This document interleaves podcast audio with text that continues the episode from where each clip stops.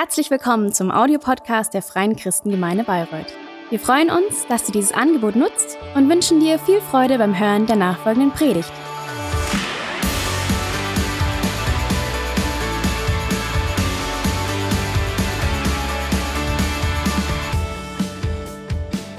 Dann habe ich es eben schon gesagt, hatten wir gestern Vormittag einen Theologie-Workshop ähm, zu dem Thema, was ist der Mensch? Was sagt eigentlich die Bibel, Gottes Wort über uns Menschen? Was ist so das Bild, das die Bibel vom Menschen hat und zeigt? Was hat Gott sich dabei gedacht, als er als Schöpfer uns Menschen geschaffen hat? Weil Gott hatte ja eine Idee dabei und eine wunderbare Berufung und Bestimmung für uns Menschen, äh, wie wir in dieser Welt leben sollen ähm, und was uns als Menschen zutiefst ausmacht. Und das prägt so sehr dann auch unser Menschsein, unser Dasein, unsere Identität, äh, wie wir unser Leben gestalten. Und ein Kern war, wir können das niemals losgelöst sehen von dieser Beziehung zu Gott und unserem Schöpfer im Himmel. Und das war so ermutigend. Wir hatten einen großartigen Gast. Das habe nicht ich gemacht, sondern habe jemanden eingeladen, der das so viel besser kann als ich. Nämlich Pastor Marc Strunk. Marc, komm doch schon mal zu mir nach vorne. Lass uns ihn mal ganz, ganz herzlich willkommen heißen. Marc, schön, äh, dass du da bist. Ich darf dich ganz kurz vorstellen. Marc war vorher noch nie in Bayreuth. Das ist jetzt Premiere. Ähm, also wollen wir Franken und wir Bayreuther uns doch von unserer besten Seite heute Morgen zeigen. Also ihr dürft ganz viel lächeln und, und ganz aufmerksam sein während der Predigt. Ähm, ja, Marc ist wirklich gesegnet von Gott mit Erkenntnis. Er glaubt nämlich an den einzig wahren Fußballclub Schalke 04. Wie ich, das teilen wir. Wir sind beide Schalker. Ähm, und ähm, ich sage immer, das machen nur Menschen mit Charakter. Ja, ja also genau. Da muss man, man aus muss da Charakter haben. Also ansonsten geht das nicht. Absolut. Also wir sind leiderprobt und ähm, ja, also Marc ähm, war zuletzt einige Jahre Pastor in Herne und in Bochum, hat dort gelebt und ähm, das kommt aus dem Ruhrpott. Und dann ähm, hat er einen Anruf bekommen, ob er sich nicht vorstellen könnte, Dozent zu sein an unserem theologischen Seminar. Und da ist er jetzt seit anderthalb Jahren Fachbereichsleiter für systematische Theologie. Das heißt, so ganz systematisch, gesamtbiblisch sich äh, mit, mit Themen auch zu beschäftigen.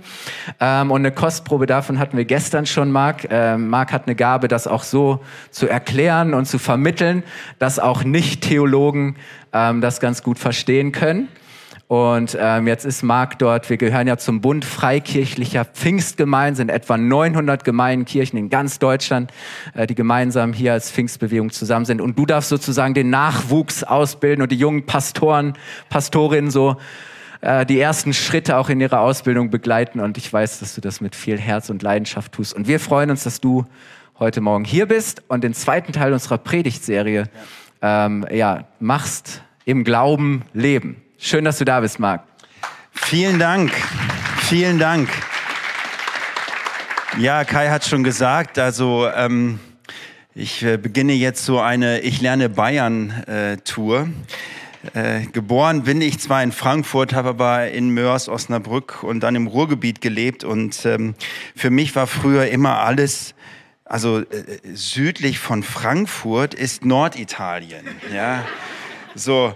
Und auf einmal lebe ich in, in, in Darmstadt oder in der Nähe von Darmstadt und merke, ach, das ist ja gar nicht Norditalien. Schon allein, wenn man an das Wetter denkt, das wäre nicht so schlimm, wenn das Norditalien wäre. Aber äh, ich merke, ach, das ist ja ganz in der Nähe. Ich war sogar schon mal in München, ich war schon mal in Nürnberg, ich war schon mal in Fürth und jetzt war ich bei euch in Bayreuth. Und ich muss euch sagen, ich, ich mag eure Stadt, ich mag das Flair und ich danke ganz herzlich für die Einladung. Das ist tatsächlich das erste Mal, dass ich an einem Sonntagmorgen predige in Bayern. Also ähm, vielen, vielen herzlichen Dank für das Vertrauen. Ähm, ja, wartet noch, noch ist noch nicht so früh. Ich habe erst angefangen. Ne? Also vielen, vielen herzlichen Dank für das Vertrauen. Danke, dass ich heute Morgen bei euch sein darf. Ähm, ich habe die Zeit gestern tatsächlich auch sehr, sehr genossen und also einen herzlichen Glückwunsch an alle diejenigen, die gestern Vormittag dabei gewesen sind. Drei Stunden, das war schon intensiv, aber ihr habt das richtig, richtig stark mitgemacht und ich habe irgendwie auch gehört, das ist aufgenommen worden. Der Kai hatte auch ähm, die entsprechenden Dokumente. Also das war, das war schon mal richtig stark und ich freue mich, dass ich heute ja tatsächlich den zweiten Teil von äh, eurer Predigtreihe im Glauben leben sozusagen weiterführen kann. Der Manuel hat ja letzte Woche euch schon so ein bisschen eingeführt, was ist denn Glaube eigentlich? Hat vom Hebräerbrief gesprochen und so weiter. Und da möchte ich ähm, eigentlich gleich weitermachen. Wobei, um ganz ehrlich zu sein, als ich angefangen habe als Dozent, also ich war vorher viele Jahre, Kai hat es ja schon gesagt, Pastor, so da, da ist man ja immer so in so einem Sonntagsgottesdienstmodus. Ne? Man predigt verhältnismäßig oft und so. Und auf einmal bin ich dann so völlig rausgenommen worden ähm, und habe eine ganz normale Woche gehabt auf einmal. So eine Arbeitswoche von montags bis freitags und Wochenende frei. Das, das kannte ich eigentlich gar nicht so in meinem Leben. Äh, das, war, das, war, das war spitze, das war klasse und so. Ähm, und, und dann ähm, kam eines Tages der eh, ehemalige Präses, der Johannes Justus, auf mich zu und hat gesagt, sag mal, Marc, was vermisst du eigentlich so an deinem Gemeindealltag? Ne? Und dann habe ich gesagt, ja, ich vermisse den Streit und die Konflikte und die, die, das Organisieren und all das, die Finanzen, die fehlen, das vermisse ich voll. Nein, das habe ich natürlich nicht gesagt. Ich habe gesagt, ich vermisse ich vermiss das Predigen, also das regelmäßige Predigen. Denn wenn man so, ein, so einen Kurs hat, so eine Vorlesung, das ist ein bisschen akademischer, man hat ja mehrere Stunden am, am Stück, wo man predigen muss, äh, wo man reden muss. Aber, und, aber dieses, dieses Dynamische am Sonntagsmorgen, den Leuten was mitgeben, sie zu ermutigen, ähm, das habe ich wirklich vermisst. Und auf einmal habe ich ständig Einladungen bekommen. Ich weiß nicht, ob das irgendwas mit ihm zusammenhängt. Ich weiß es nicht. Auf jeden Fall habe ich dann seitdem angefangen zu bringen, weil, und deswegen sage ich das, es ist meine, es ist meine tiefe, tiefe Überzeugung, dass wenn wir uns anfangen, mit dem Wort Gottes auseinanderzusetzen, unser Herz öffnen, auch in der Erwartung, so wie Kai das eben auch gesagt hat, dass, dass Gott sich dann offenbart dass Gott sich dann mitteilt. Deswegen ist es meine tiefe, tiefe Überzeugung, dass immer dann, wenn wir als Gläubige zusammenkommen, eine Atmosphäre entstehen kann, wo in der Gott sich einfach wohlfühlt. Und wenn Gott sich wohlfühlt, dann offenbart er sich, dann zeigt er sich und dann gehen wir ermutigt und gestärkt und erfrischt nach Hause. Und das ist so mein, mein Wunsch für dich heute Morgen. Ja, dass du, äh, wenn du hier diese Räumlichkeiten verlässt, sagst, boah, es fühlt sich auf einmal so frisch an. Ja, so, so gut. Ich weiß nicht, das Wetter war ja heute schon wieder ein bisschen schwierig, heute Morgen. Ne? ne? Aber ah, Wetter ist blöd, aber ich bin so innerlich ist Sonnenschein. Ja? Innerlich geht's mir gut, weil ich erfrischt worden bin. Und das ist tatsächlich auch so mein Ziel. Dafür habe ich ganz besonders heute Morgen auch nochmal ähm, gebetet. Im Glauben leben, zweiter Teil. Ich, weiß nicht, ob es euch so geht, aber ich habe den, ich hab den Eindruck, dass wir tatsächlich in einer Zeit im Moment leben, wo so viel im Wandel ist, also wo so viel irgendwie passiert. Jetzt sagt der eine oder andere vielleicht, ha, wenn du wüsstest vor 50 Jahren und wenn ich das jetzt vergleiche, was da schon passiert ist, und das stimmt, also ich komme noch aus einer Zeit, da haben wir Kassetten gehört. Ja, also ich weiß noch, warum man ein Bleistift und Kassette braucht, ja, um diese Dinger da aufzu, so das ist für manche Leute ist das irgendwie über das ist, das ist Mittelalter oder Antike oder sowas, ja. So und du sagst ja, Junge, ne, vor 60 Jahren, wenn du dabei ich gebe das zu, im Vergleich von vor 60 Jahren hat sich so viel getan und verändert, aber mein Eindruck ist, dass sich das alles nochmal äh, verschlimmert oder viel schneller wird. Ja, also innerhalb von weniger Zeit verändert sich unsere Welt, das, was wir tun, das, was wir machen, wie wir arbeiten, wie wir denken. Bei, auf Bayern München ist auch nicht mehr Verlass, ne? die werden auch nicht mehr Meister. Also nicht, dass ich das schlimm finde. Ja, es gibt ja auch gute Veränderungen. Ja, es gibt ja Kinder, die sind nur mit Bayern München, kennen nur Bayern München als Meister. Jetzt weiß ich nicht, ob's, ob ich jetzt hier nicht als falscher Prophet am Ende hier rauskomme. Wir wissen es ja nicht, ne? Aber also ich fand das Ergebnis, also auf Bayern München ist auch nicht mehr verlassen, ne? So irgendwie alles um uns herum ist so so schwabbelig, so irgendwie da kann man sich überhaupt nicht so drauf. Alles ist im Fluss und verändert sich. Und manche Leute feiern das ja und finden das gut, so viele Möglichkeiten und so viele Optionen, die man hat. Dinge werden neu aufgebrochen, neu entwickelt und so weiter. Aber wenn wir mal ganz ehrlich sind, überfordert das uns oft. Ja, weil wir uns immer irgendwie neu einstellen müssen auf das, was jetzt gerade aktuell ist, wie man es jetzt irgendwie macht. Das, was in der Vergangenheit galt, das gilt nicht mehr. Ne? Wir haben alle unsere Gasheizung eingebaut, ne? da haben wir, und das gilt jetzt nicht mehr. Also es ist irgendwie alles, alles ist irgendwie so durch, durcheinander und das überfordert uns.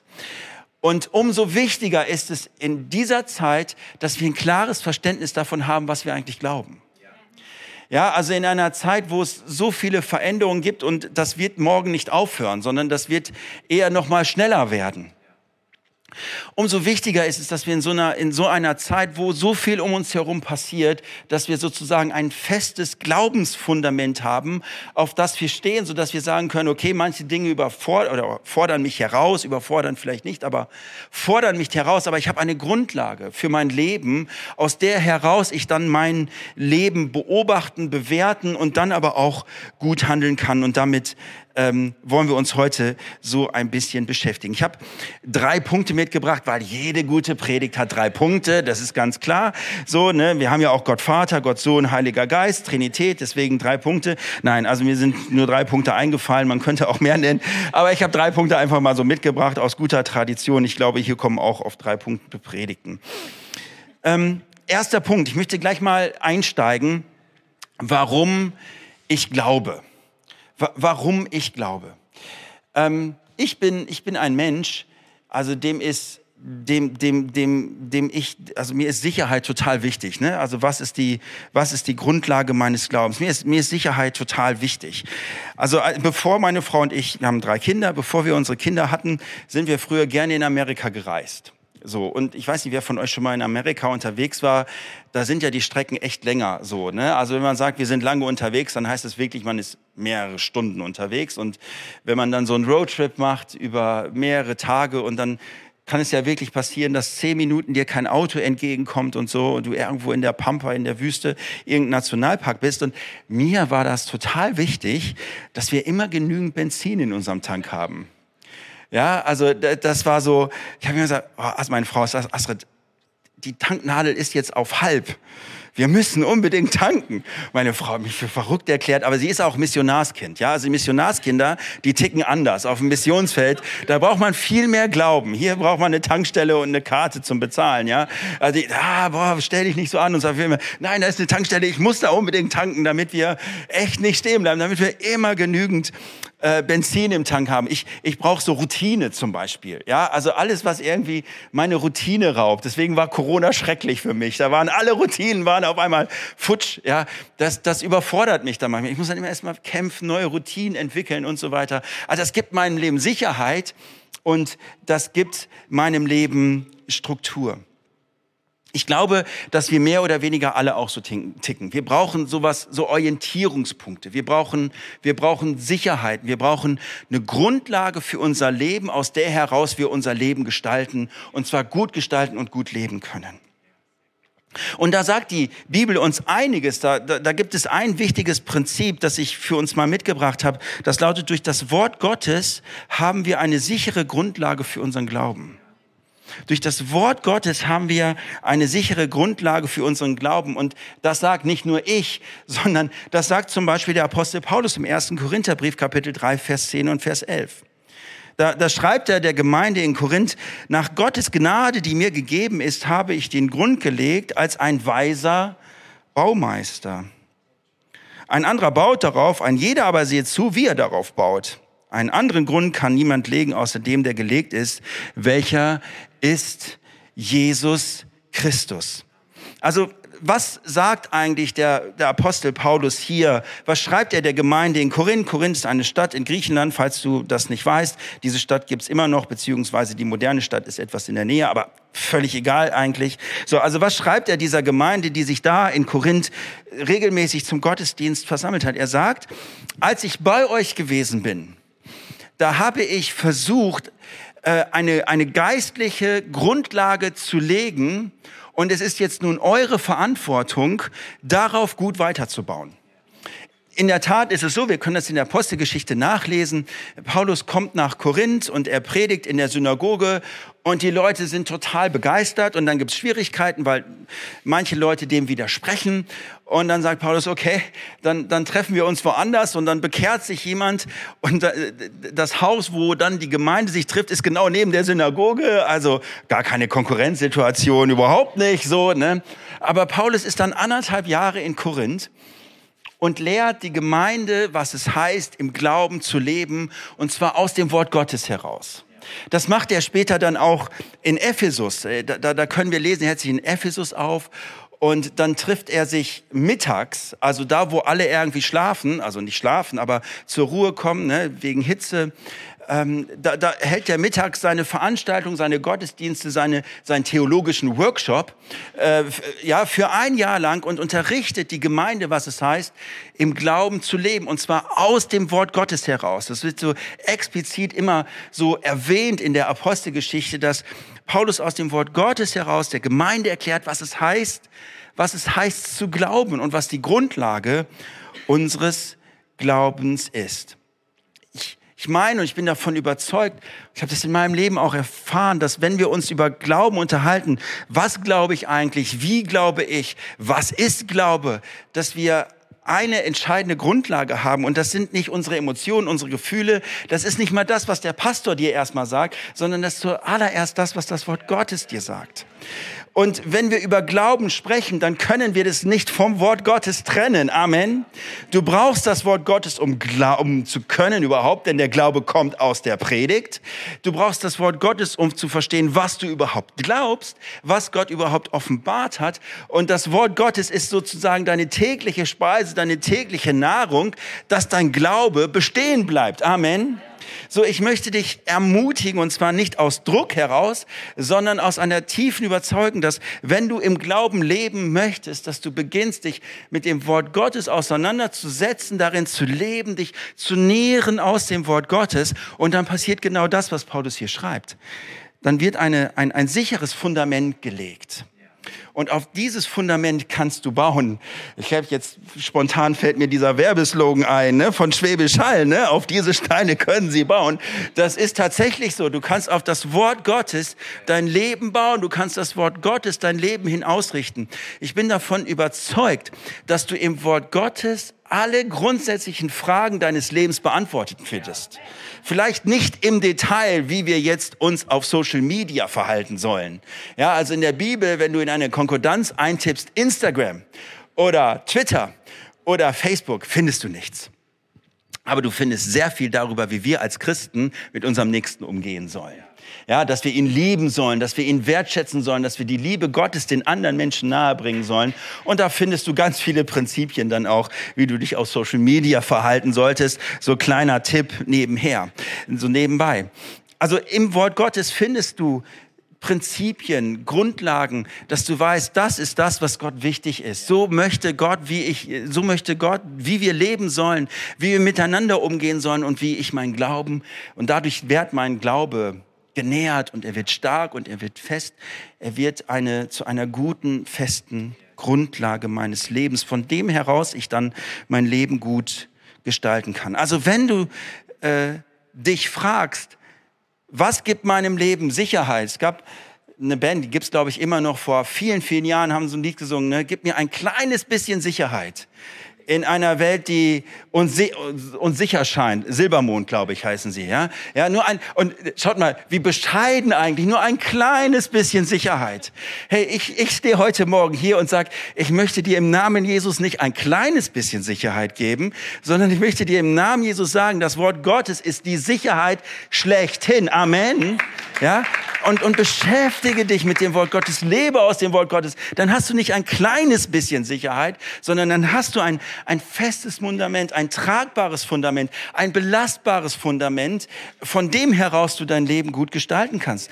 Und dazu möchte ich dich heute Morgen einfach ermutigen, da möchte ich ähm, dich mitnehmen, dass das dass das die Sicherheit deines Lebens wird. Das Wort Gottes, das, was die Bibel sagt, wie du bist, wer Gott ist, was die Grundlage deines Lebens ist. Da möchte ich dich hineinnehmen und dich ermutigen. Und ich möchte euch als FCG Bayreuth, das ist mir irgendwie nochmal, auch, auch gestern, so nochmal so ein Anliegen gewesen. Ich, ich möchte euch wirklich, ich möchte euch wirklich zusprechen. Dieser Ort hier, FCG Bayreuth, nicht der, die Location an sich, sondern ihr als Kirche.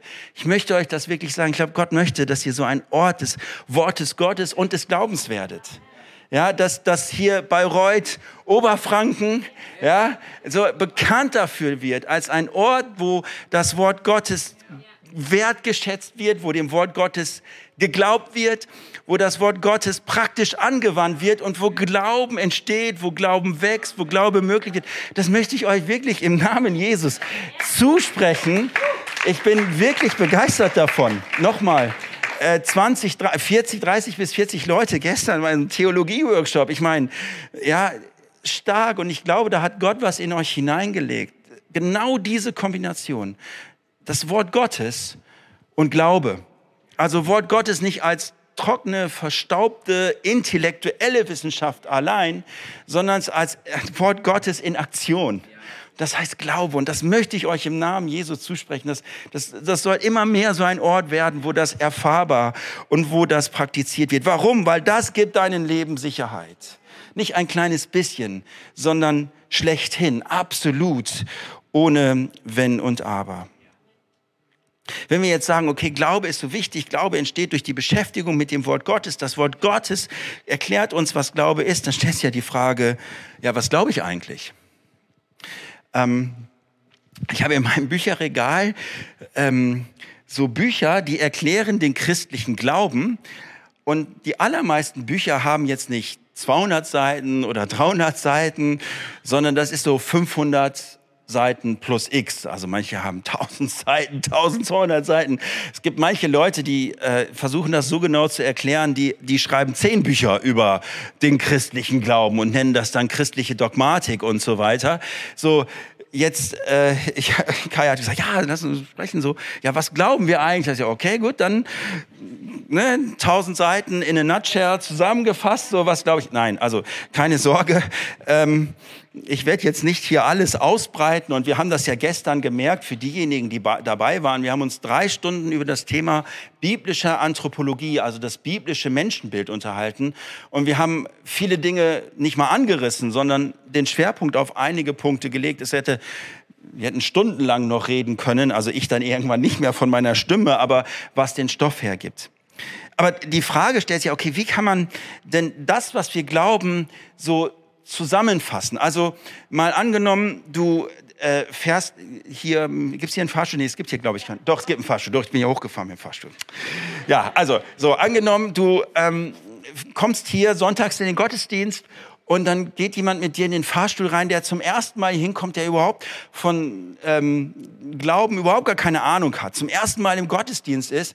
Und dann sagt, sag mal, bevor ich in den Gottesdienst gehe, was glaubt ihr eigentlich? Und du hast so zehn Sekunden.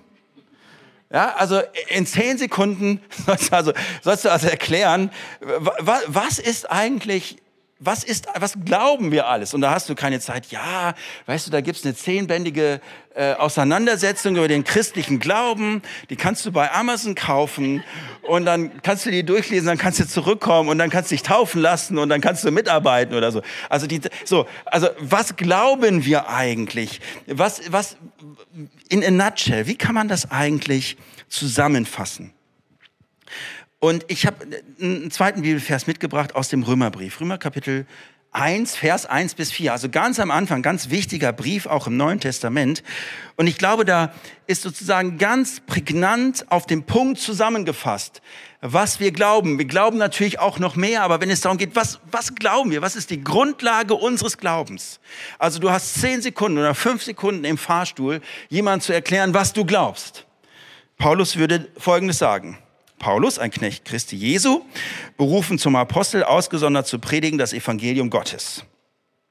Ist auch, auch eine tolle Vorstellung. Ne? Sag mal, was glaubst du eigentlich? Ja, also erstmal, ich bin Paulus, berufener Apostel, ausgesondert zum Predigen des Evangeliums. Drei Sekunden sind schon vorbei. Das er zuvor verheißen hatte durch seine Propheten in den Heiligen Schriften. Da haben wir wieder die Bedeutung des Wortes Gottes. Aber jetzt kommt jetzt der entscheidende Punkt. Von seinem Sohn, der geboren ist aus dem Geschlecht Davids nach dem Fleisch, der eingesetzt ist als Sohn Gottes in Kraft nach dem Geist, der da heiligt durch die Auferstehung von den Toten Jesus Christus, unserem Herrn.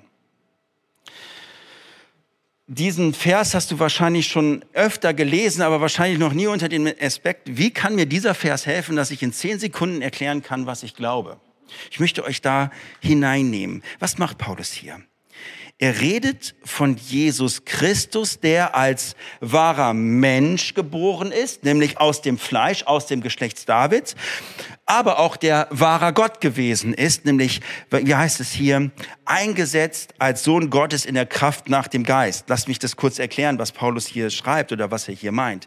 Dieses eingesetzt heißt nicht, dass Christus es vorher nicht gewesen ist. Ja, man könnte diesen Vers, wenn man das erstmal so liest, missverstehen und sagen, Moment, musste Christus erst durch den Geist als Sohn Gottes eingesetzt werden? War er das vorher nicht? Nein, das meint Paulus hier definitiv nicht. Das Wort, das hier für eingesetzt verwendet wird, meint eigentlich so etwas wie eine Bestätigung von dem, was vorher schon längst war. Ja, also es ist sozusagen äh, etwas, es war vorher schon längst klar und der Heilige Geist macht das nochmal offenbar. Okay? Also eingesetzt oder bestätigt durch den Geist Gottes.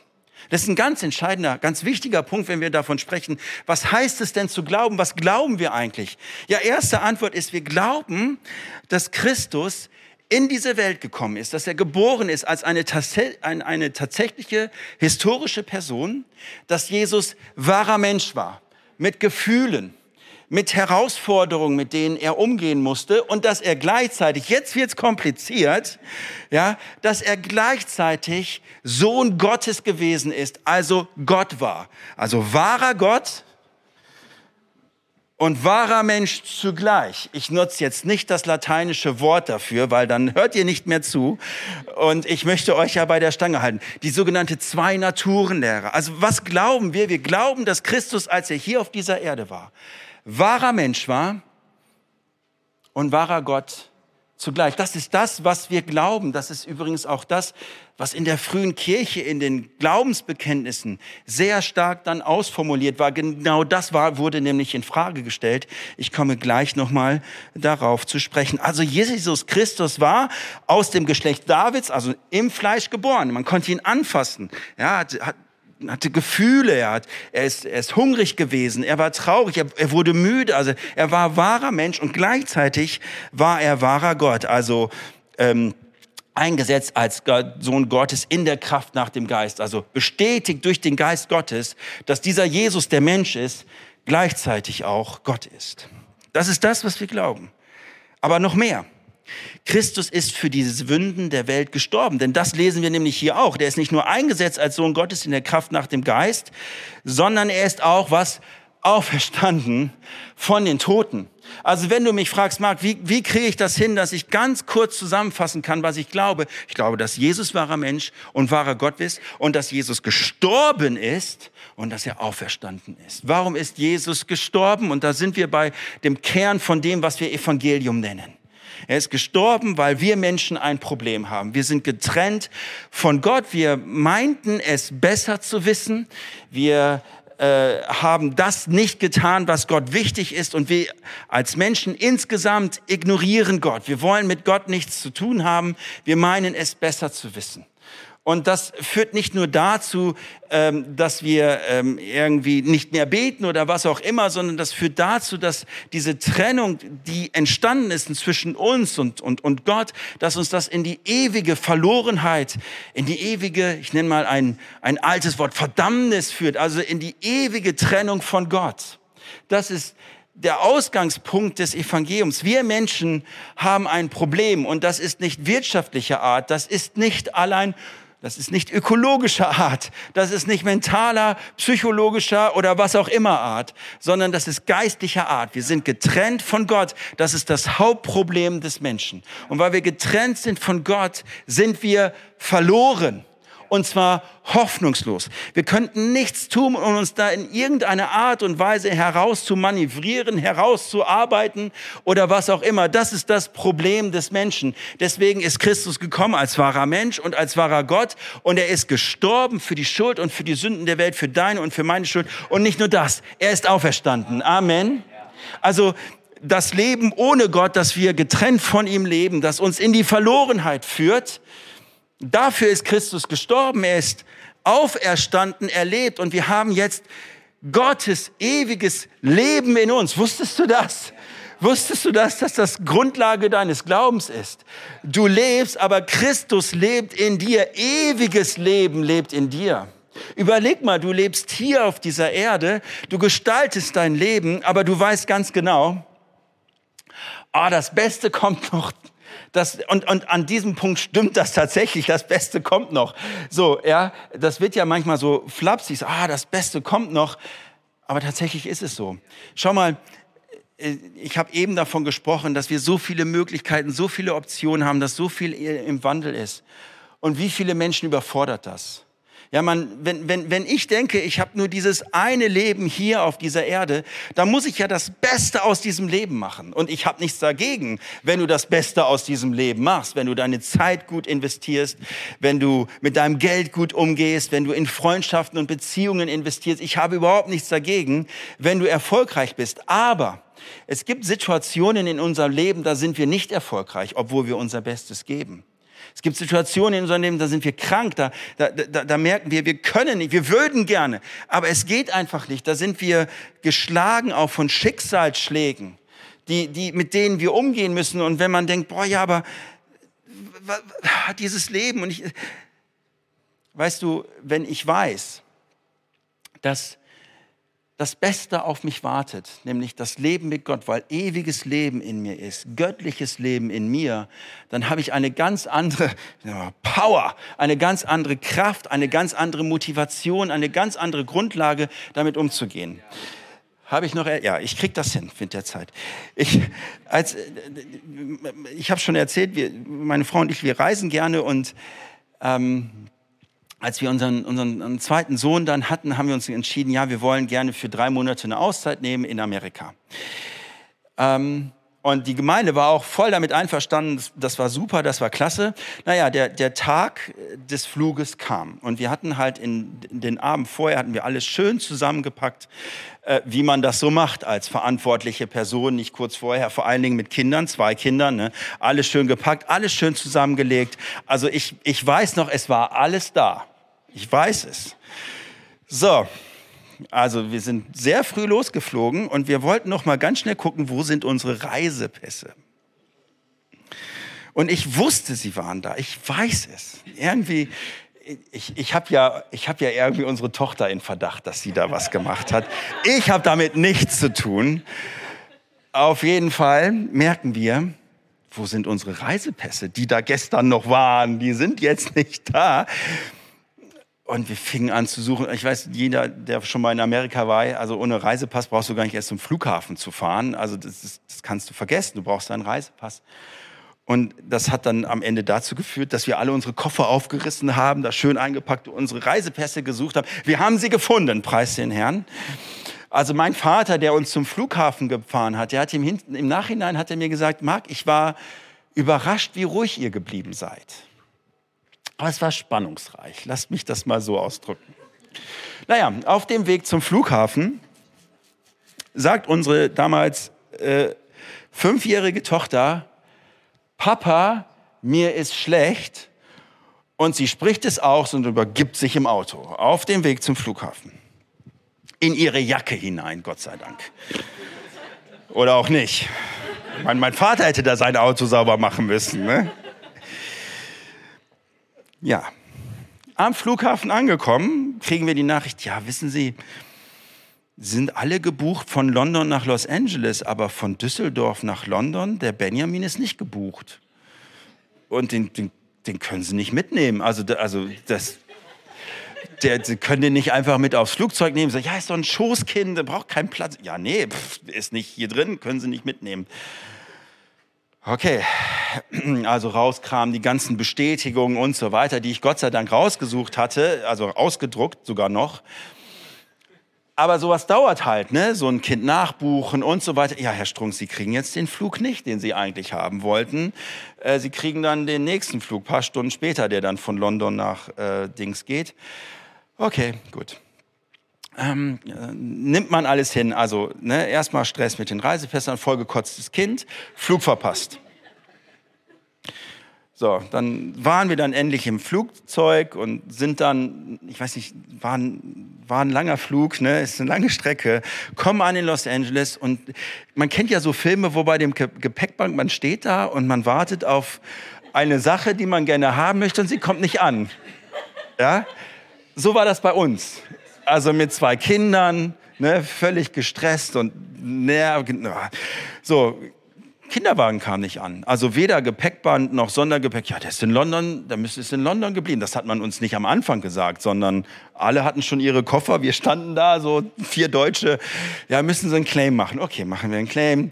So, also, übermüdet, vollgekotzt, gestresst, ohne unsere Sachen kommen wir endlich zu unserem, es ist wirklich wahr, ich, über, ich übertreibe nicht, wirklich, ist wirklich so passiert. Kommen endlich zu unserem Mietwagen, fahren dann mit unserem Mietwagen zu unserem Hotel. Na, anders noch, es ist noch anders passiert. Ich fahre also Auto in Los Angeles, wird so langsam dunkel und so weiter. Auf einmal kriege ich Nasenbluten. Habe ich, hab ich, also, hab ich so in der Form noch nie gehabt. Ich glaube, wenn das FBI diesen Wagen untersucht hätte, dann hätten die mich erst mal 48 Stunden gefangen genommen, um zu überprüfen, ob das Blut, das da drin ist, wirklich von mir ist oder ob ich nicht jemand abgeschlachtet habe. Also das war, boah, so, also Nasenbluten und ich, stolz wie ich bin, Marc, kannst du noch fahren? Ja, ja, ich kann noch, ich kann noch. Irgendwann fahre ich rechts rein, Astrid, du musst übernehmen, es geht nicht mehr, ich krieg das... Ja, so, dann kommen wir endlich im Hotel, also nee, kommen wir in die Stadt an, wo wir unser Hotel gebucht haben und wir finden unser Hotel nicht. Und äh, könnt ihr euch ja vorstellen, ne? nach so einer Reise, dass man, ja, Marc, äh, wir haben das doch gebucht und hast es aus. Ja, ich habe alles ausgedruckt. Hier ist die Navi. Ja, also es war nicht zu sehen. Es war, es war nicht zu sehen, wie wenn es nicht da wäre. Und wir fahren dann mitten in der Nacht durch die Gegend hier und da, durch den ganzen Ort und wir, wir finden es einfach nicht. Und dann habe ich gesagt, ja, wir müssen mal bei einer Tankstelle fragen, ob die uns dann ähm, weiterführen können oder weiterhelfen können. Kommen wir bei der Tankstelle an und sagen, das können Sie auch nicht finden, es ist gerade Stromausfall hier das ist irgendwie da und da und da. Und dann haben wir uns dahin gelust, kamen wir also mitten in der Nacht im Strohanfall, völlig übermüdet, mit Nasenbluten, vollgekotztes Kind, ich weiß nicht was noch. Kommen wir halt da an, werden mit der Taschenlampe auf unser Zimmer geführt, liegen dann in unserem Bett und was halt, das war wirklich so. Und dann sagt meine Tochter, Papa, weißt du was? Mir ist übel, ich muss kotzen und sie kotzt nochmal. So, warum erzähle ich das Ganze? Manchmal fühlt sich das Leben so an. Ja, das fühlt sich an wie eine never-ending Vollkatastrophe. Ja, dieses und, und, und man denkt, ey, das, das, ist das wirklich das Leben, das ich leben soll? Ist das wirklich das, worum es geht? Du, die, die gute Nachricht ist, das ist unser Glaube. Christus in, lebt in uns. Wir haben ewiges Leben in uns. Und wenn du mit Herausforderungen, wenn du mit Schicksalsschlägen, wenn du mit Krankheit, mit Not, wenn du mit, mit Depressionen, was auch immer zu kämpfen hast, ich bin heute Morgen hier, um dir zu sagen, weißt du, das ist nicht alles. Wenn du Kind Gottes bist, lebt ewiges Leben in dir. Der lebendige Gott lebt in dir. Und das Beste kommt noch. In der Ewigkeit, da werden wir bei unserem ewigen Vater sein. So, das ist das, das ist das, was wir glauben. Das ist das, was wir, ähm, das ist das, was wir bekennen. Also, ähm, wo bin ich hier? Ähm, genau, Christus ist für unsere Sünden gestorben und Christus ist tatsächlich auferstanden und ewiges Leben lebt in uns. Weißt du, Glaube ist nicht nur irgendwie etwas, was ich intellektuell wahrnehme oder bejahre, sondern Glaube ist etwas, was in mir lebt. Und mein Wunsch ist es für dich und für mich heute Morgen, dass dieses Zusammenfassen, dieses ganz kurze Zusammenfassen, Christus ist als wahrer Mensch, als wahrer Mensch war er hier auf dieser Erde. Er ist gestorben für unsere Sünden und er lebt und ich habe ewiges Leben in ihm.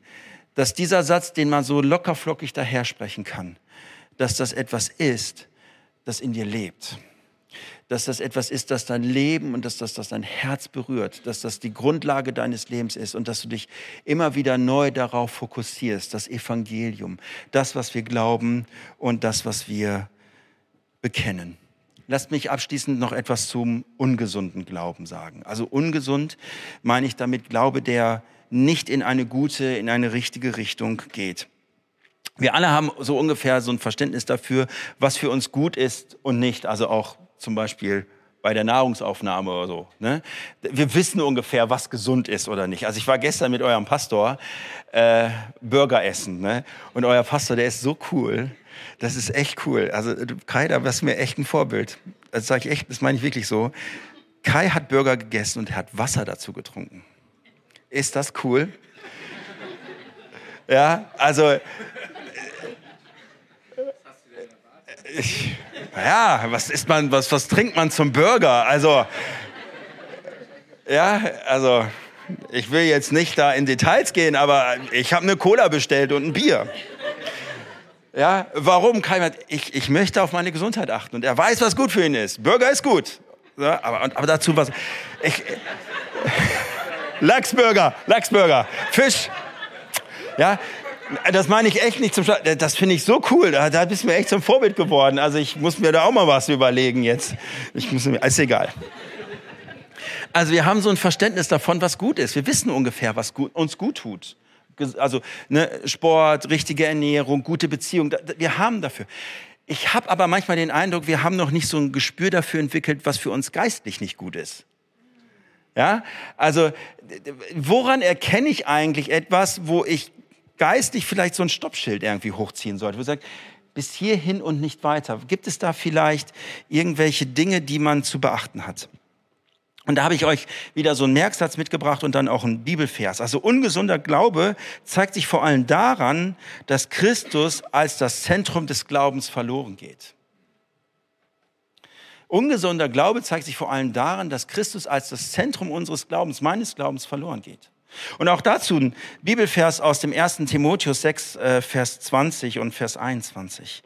Da schreibt der äh, Paulus an seinen Schüler, O Timotheus, also Betonung, O Timotheus, bewahre, was dir anvertraut ist und meide das ungeistliche lose Geschwätz und das Gezänk der fälschlich sogenannten Erkenntnis, die einige verkünden, sie sind vom Glauben abgeirrt. Also für Paulus ist klar, es gibt etwas, was deinem Glauben nicht gut tut.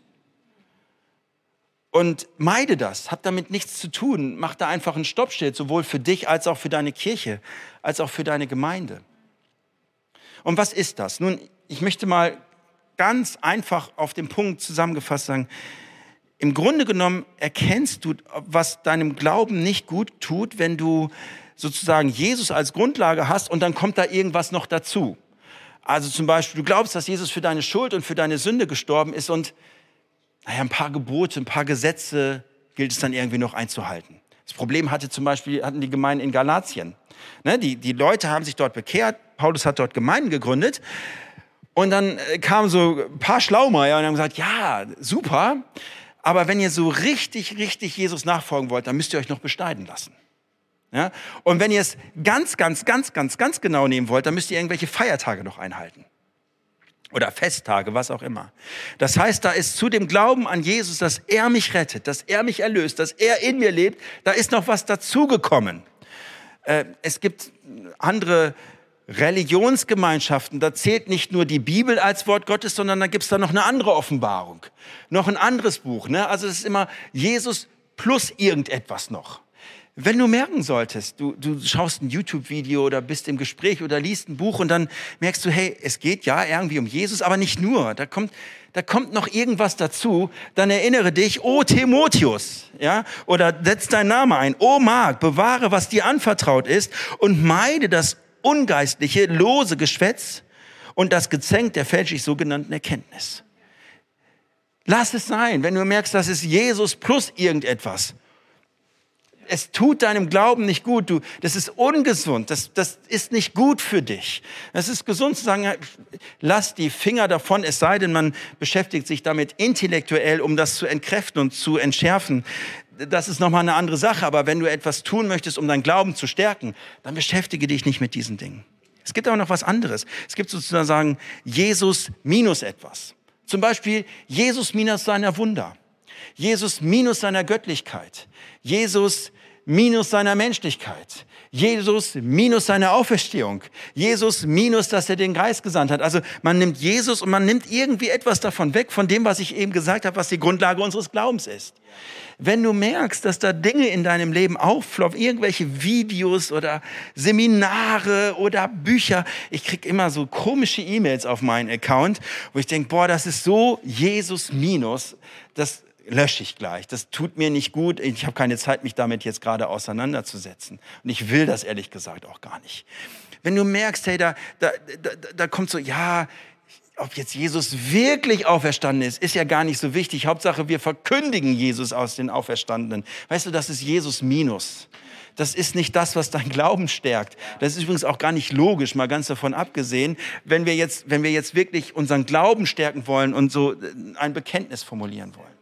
Ja, es gibt so etwas wie ungesunden Glauben, wo, wo, wo wir ein Gespür entwickeln sollten. Das tut meinem Glauben nicht gut. Ich fasse zusammen. Was ist die Grundlage meines Glaubens? Mein Glaube wird genährt durch das Wort Gottes. Das Wort Gottes ist das Fundament. Das ist die Sicherheit, auf der ich mein Leben aufbauen kann, auf der ich mein Leben aufbauen darf. Und aus dieser Sicherheit heraus kann ich mein Leben gestalten, kann ich mein Leben bewerten und kann mich immer wieder neu ausrichten. Das Wort Gottes ist die sichere Grundlage für dein Leben. Was glaube ich? Was, was glaube ich eigentlich? In, in, ganz kurz zusammengefasst. Ich glaube, Christus ist als wahrer Mensch geboren und hat als wahrer Gott gelebt hier auf dieser Erde. Er ist gestorben für die Sünden der Welt. Er ist gestorben für meine Sünden. Und vor allen Dingen, er ist auferstanden. Er lebt in mir. Ich habe ewiges Leben in mir. Ich weiß, das Beste kommt noch. Und der Heilige Geist, das haben wir gar nicht weiter thematisiert, verändert mein Leben. Er nimmt mich hinein in Veränderungsprozesse. Das ist das, was ich glaube. Das ist sozusagen der Ausgangspunkt. Es gibt viele andere Dinge, die wir auch noch glauben und bekennen, aber mal so zusammengefasst. Das ist das, was ich glaube, Credo, ich glaube. Und wenn ich merken sollte, durch Bücher, durch irgendwelche anderen Einflüsse, da ist Jesus plus irgendwas, dann merke ich, das ist ungesund. Das ist nicht gut. Damit kann man sich auseinandersetzen, damit muss man sich auch auseinandersetzen, dass das nicht falsch verstanden wird. Aber wenn es darum geht, deinen Glauben zu stärken und im Glauben zu wachsen, tut dir das nicht gut. Oder du merkst, dass Jesus minus etwas. Da wird die Vollkommenheit Jesu in Frage gestellt oder die Göttlichkeit Jesu oder seine Wunder oder seine Auferstehung oder seine Wiederkunft dann ist das ungesund. Dann, dann, dann tut dir das nicht gut. Und erinnere dich, oh Timotheus, lass die Finger davon. Es tut dir nicht gut. Konzentriere dich auf das, was deinem Glauben hilft. Das Wort Gottes. Und das Bewusstsein machen, was ist die Grundlage meines Glaubens. Christus gekommen, Christus gestorben und durch ihn habe ich ewiges Leben. Wenn du heute Morgen hier bist, und ich möchte das so splitten. Wenn du sagst, ich habe schon mal was von Jesus gehört, aber ich habe mich nie bewusst für Jesus Christus entschieden. Ich habe nie Jesus wirklich in mein Leben eingeladen. Ich habe nie die Entscheidung getroffen, sage, ja, von heute möchte ich Jesus folgen. Ich möchte dieses feste Fundament in meinem Leben bauen lassen. Ich möchte mich diesem festen Fundament ausgeben. Ich gebe mich nicht mehr zufrieden mit einem klein bisschen Sicherheit. Ich will die Sicherheit in meinem Leben. Ich möchte dieses ewige Leben in meinem Leben haben. Mein Leben geht drunter und drüber, kreuz und quer. Aber ich möchte ein, eine Ruhe und einen Frieden in meinem Leben haben. Dann möchte ich dir heute Morgen sagen, Christus ist für dich gestorben für deine Schuld, für deine Sünde. Und du, ich werde dir gleich die Möglichkeit geben, dass du ihn einlädst in dein Leben, dass du ihm deine Schuld bekennst und dass er Teil deines Lebens wird. Und dass dieses ewige, göttliche Leben Teil deines Lebens wird. Und dass das von nun an dein Leben prägt, deine Sicherheit ist, die Grundlage deines Lebens, dieser feste Grund, von dem Paulus spricht, der gelegt ist, der ist Jesus Christus. Ich möchte es aber auch noch erweitern. Vielleicht bist du ein alter Hase oder eine alte Hasin, sagt man das heute so? Keine Ahnung.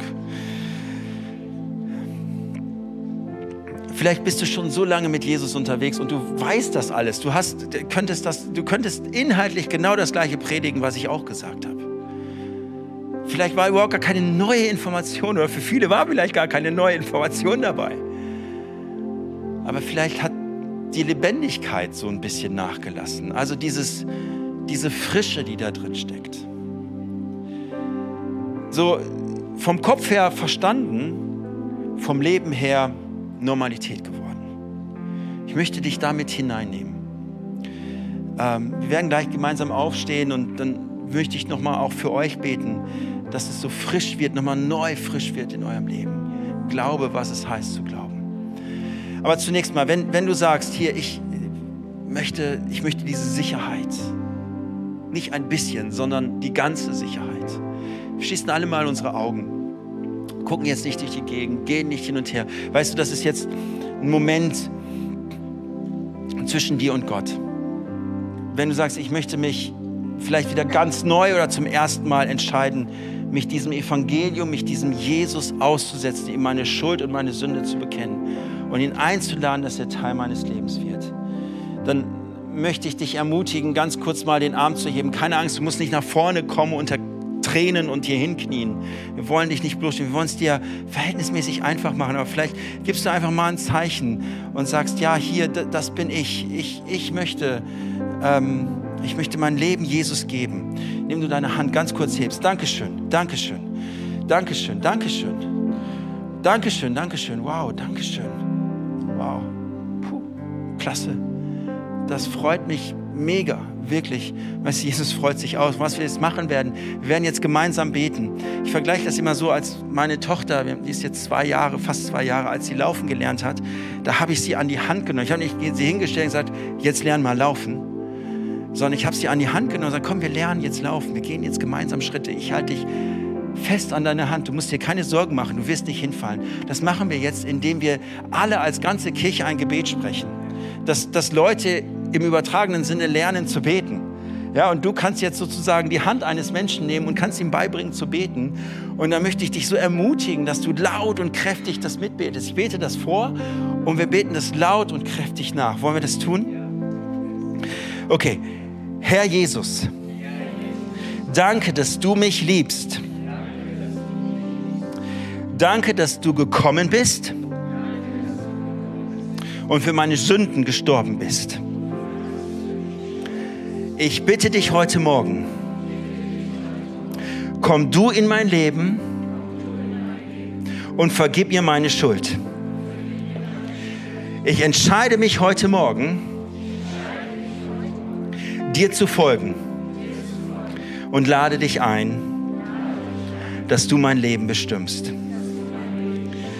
Von jetzt an und in Ewigkeit. Amen. Lasst uns mal gemeinsam aufstehen und einen Applaus geben.